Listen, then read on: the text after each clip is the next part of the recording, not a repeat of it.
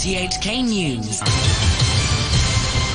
It's one o'clock. I'm Kenny Hodgart. The headlines RTHK has learnt that Chief Secretary designate Eric Chan and his wife don't have any serious symptoms after testing positive for COVID 19.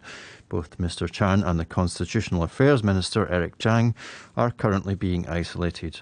The head of an education concern group has called on the Hong Kong Examinations and Assessment Authority to find an alternative mode of assessment for Hindi and Urdu after the body announced the languages would be dropped as university entrance exam subjects from 2025. And President Volodymyr Zelensky has welcomed the European Union's decision to make Ukraine an official candidate for membership. RTHK has learnt that Chief Secretary designate Eric Chan and his wife don't have serious symptoms after tes- testing positive for COVID 19. The government announced yesterday that both Mr. Chan, who's currently Chief Executive Carrie Lam's top aide, and the Constitutional Affairs Minister Erick Tsang had come down with COVID and are both being isolated.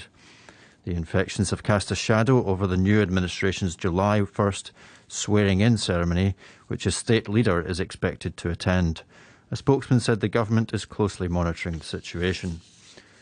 Senior counsel and EXCO member Ronny Tong says the government should consider allowing Mr Chan and Mr Tsang to take their oaths of office via video link in case they don't recover before July 1st.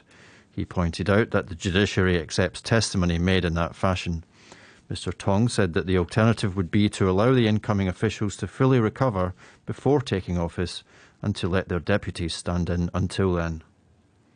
Since we're only talking about a matter of days, and uh, you know that there will be a deputy available, I don't think the fact that you know if two or even more officials were unable to take the oath on the 1st of July, it would affect the operation of the Hong Kong SAR government at all. Macau's COVID tally in its latest outbreak has risen to 149 as it continues to test its residents for the coronavirus. The screening will run until midnight tonight. So far, authorities have placed over 5,300 people under medical observation over links to confirmed cases. The head of an education concern group has called on the Hong Kong Examinations and Assessment Authority to find an alternative mode of assessment for Hindi and Urdu after the body announced that the languages would be dropped as diploma of secondary education subjects from 2025. The DSE is key to university entrance. Mervyn Chung from the Hong Kong Education Policy Concern Group cited figures showing that at least 50 students took exams in Urdu and Hindi in the last academic year, compared to just 8 who took exams in German and 18 who were assessed in Spanish. Speaking on RTHK's Backchat programme, he stressed that Hong Kong is an international city with thousands of ethnic minority students and that their cultures and languages should be respected. I think uh, one ready channel might be for HKEAA to liaise and collaborate with the local universities because all of them do have a, lang- uh, a very sophisticated language center. So I think some kind of collaboration can be struck between the higher education sector and also the HKEAA.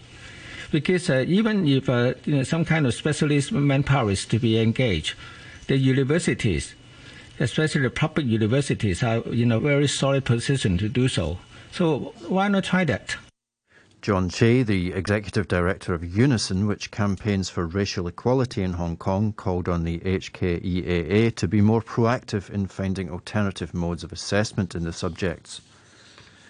The programme also heard from a Form 5 student named Sahil, who will be sitting his Diploma of Secondary Education exam in Urdu next year. He said the Urdu exam was important in helping students like him connect with their culture and get into university. The decision was unfair, he said, to future generations of ethnic minority students in the SAR. I think it's unfair because we as ethnic minority we need to get more into society. We need to like have higher education level. And to attain that level we need to get into university. And if we don't have Urdu exam then we might not be able to enter local university. Japanese, French, Spanish and German remain as foreign language options for the Hong Kong diploma but from 2025, students can also opt to study Korean. Mr. Chung acknowledged the popularity of Korean but described it as a hobby language, adding that Urdu and Hindi are important because they are spoken by thousands in Hong Kong. It may be true that the Korean language is getting more popularity in Hong Kong, but we, we must consider that this is something like uh, more or less a hobby language. But then for Hindu and Urdu, they are spoken and also used by people by young people who are actually residents in Hong Kong. So we have ethnic minority students coming to an approximate total of over 20,000 in Hong Kong. So this is quite a sizable portion of our student population. So we need to take care of the interest National Security Police have arrested three more people in connection with a case involving martial arts classes allegedly conducted with seditious intent. Two people had earlier been charged, following an undercover operation in March, with possessing offensive weapons and possessing firearms without a license. The Chief Executive Officer of the Hong Kong Stock Exchange, Nicolas Aguzin, has revealed that about 180 companies have applied to list with the Bourse, saying the fundraising market is warming up. Speaking after a listing ceremony, the stock exchange chief also said he hoped a dispute between regulators in China and the US over audits of mainland companies can be resolved. I would love to see a resolution to that matter. We want companies to be able to list every, anywhere in the world. So listing in the US listing in uh, Europe, in any other place, is something that I think is very positive for the world. It is also, in the long term, something very positive to HKEX, because the more connections there are around the world, the better. Now, in the short term, of course, you may say, okay, but if, if, if companies go to the US, they don't come to Hong Kong. That's fine, but what we're focused on is on increasing the connectivity between East and West. The more there is, the better in our point of view. So, so we are supportive of the negotiations. We hope they get to a good place. Overseas, the US Senate has backed a bipartisan bill that would impose a limited package of new restrictions on firearms. The reforms would also provide billions of dollars in funding for mental health and school security. Speaking before the bill was passed, the Republic, Republican Senator Mitch McConnell said the legislation would make America safer.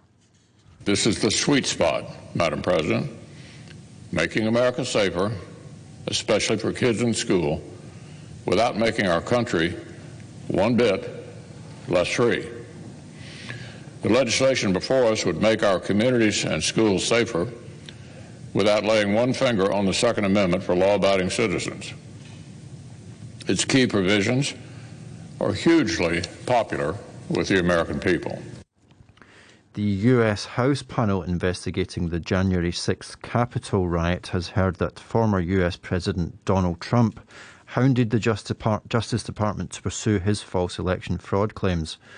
Panel members heard Trump contacted the agency's leader virtually every day and strove in vain to enlist top law enforcement officials in a desperate bid to stay in power. Three Trump era Justice Department officials testified that Trump was fixated on voter fraud claims. Richard Donoghue said that he had talked the former president's allegations through with him one by one.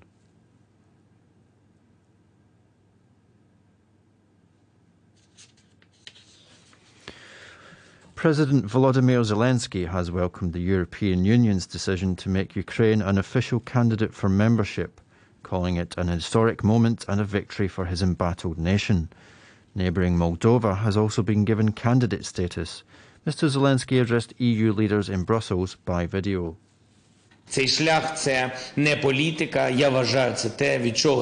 This path is not politics. I believe that this is what will always be the starting point of Europe's new history. Europe without divisions. Europe without grey zones a Europe that is truly united and that knows how to defend itself, its values, its future. The process has moved at record speed since Ukraine applied to join just days after the beginning of Russia's military campaign in the country. President Macron of France said the journey, journey to full membership would be long and demanding, but that Ukrainians deserved the decision. The governing Conservatives in Britain have suffered crushing defeats in two by elections in England. The results will, be put, will put renewed pressure on the Prime Minister Boris Johnson, who recently survived a leadership challenge. The Liberal Democrats ousted the Conservatives in the seat of Tiverton and Honiton. Its new MP is Richard Foord. Tonight, the people of Tiverton and Honiton have spoken for Britain. They've sent a loud and clear message it's time for Boris Johnson to go. And go now.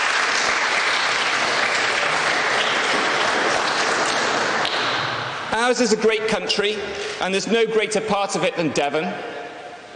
But every day, Boris Johnson clings to office. He brings further shame, chaos, and neglect. The main opposition Labour Party retook the seat of Wakefield, which they lost three years ago. A short time ago, the Hang Seng Index was at 21,645. That's 371 points up on the previous close.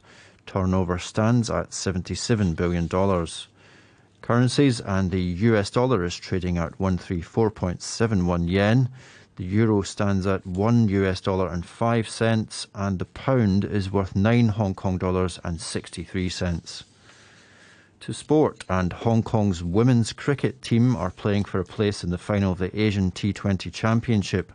Hong Kong swept their way through Group B with a perfect four wins from four and will face the host nation Malaysia in a semi-final match at 2.15 this afternoon. Malaysia finished second in Group A. Their only loss came against the UAE. And the action continues for Hong Kong's men's team in the Cricket World Cup Challenge League, part of a long process of qualifying for the 2023 Cricket World Cup. Hong Kong will take on Jersey today.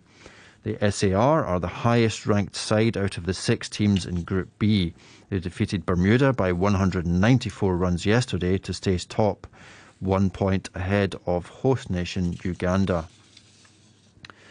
In tennis, Serena Williams' preparations for Wimbledon, which start on Monday, which starts on Monday, have been disrupted by an injury to her doubles partner Ons Jabeur.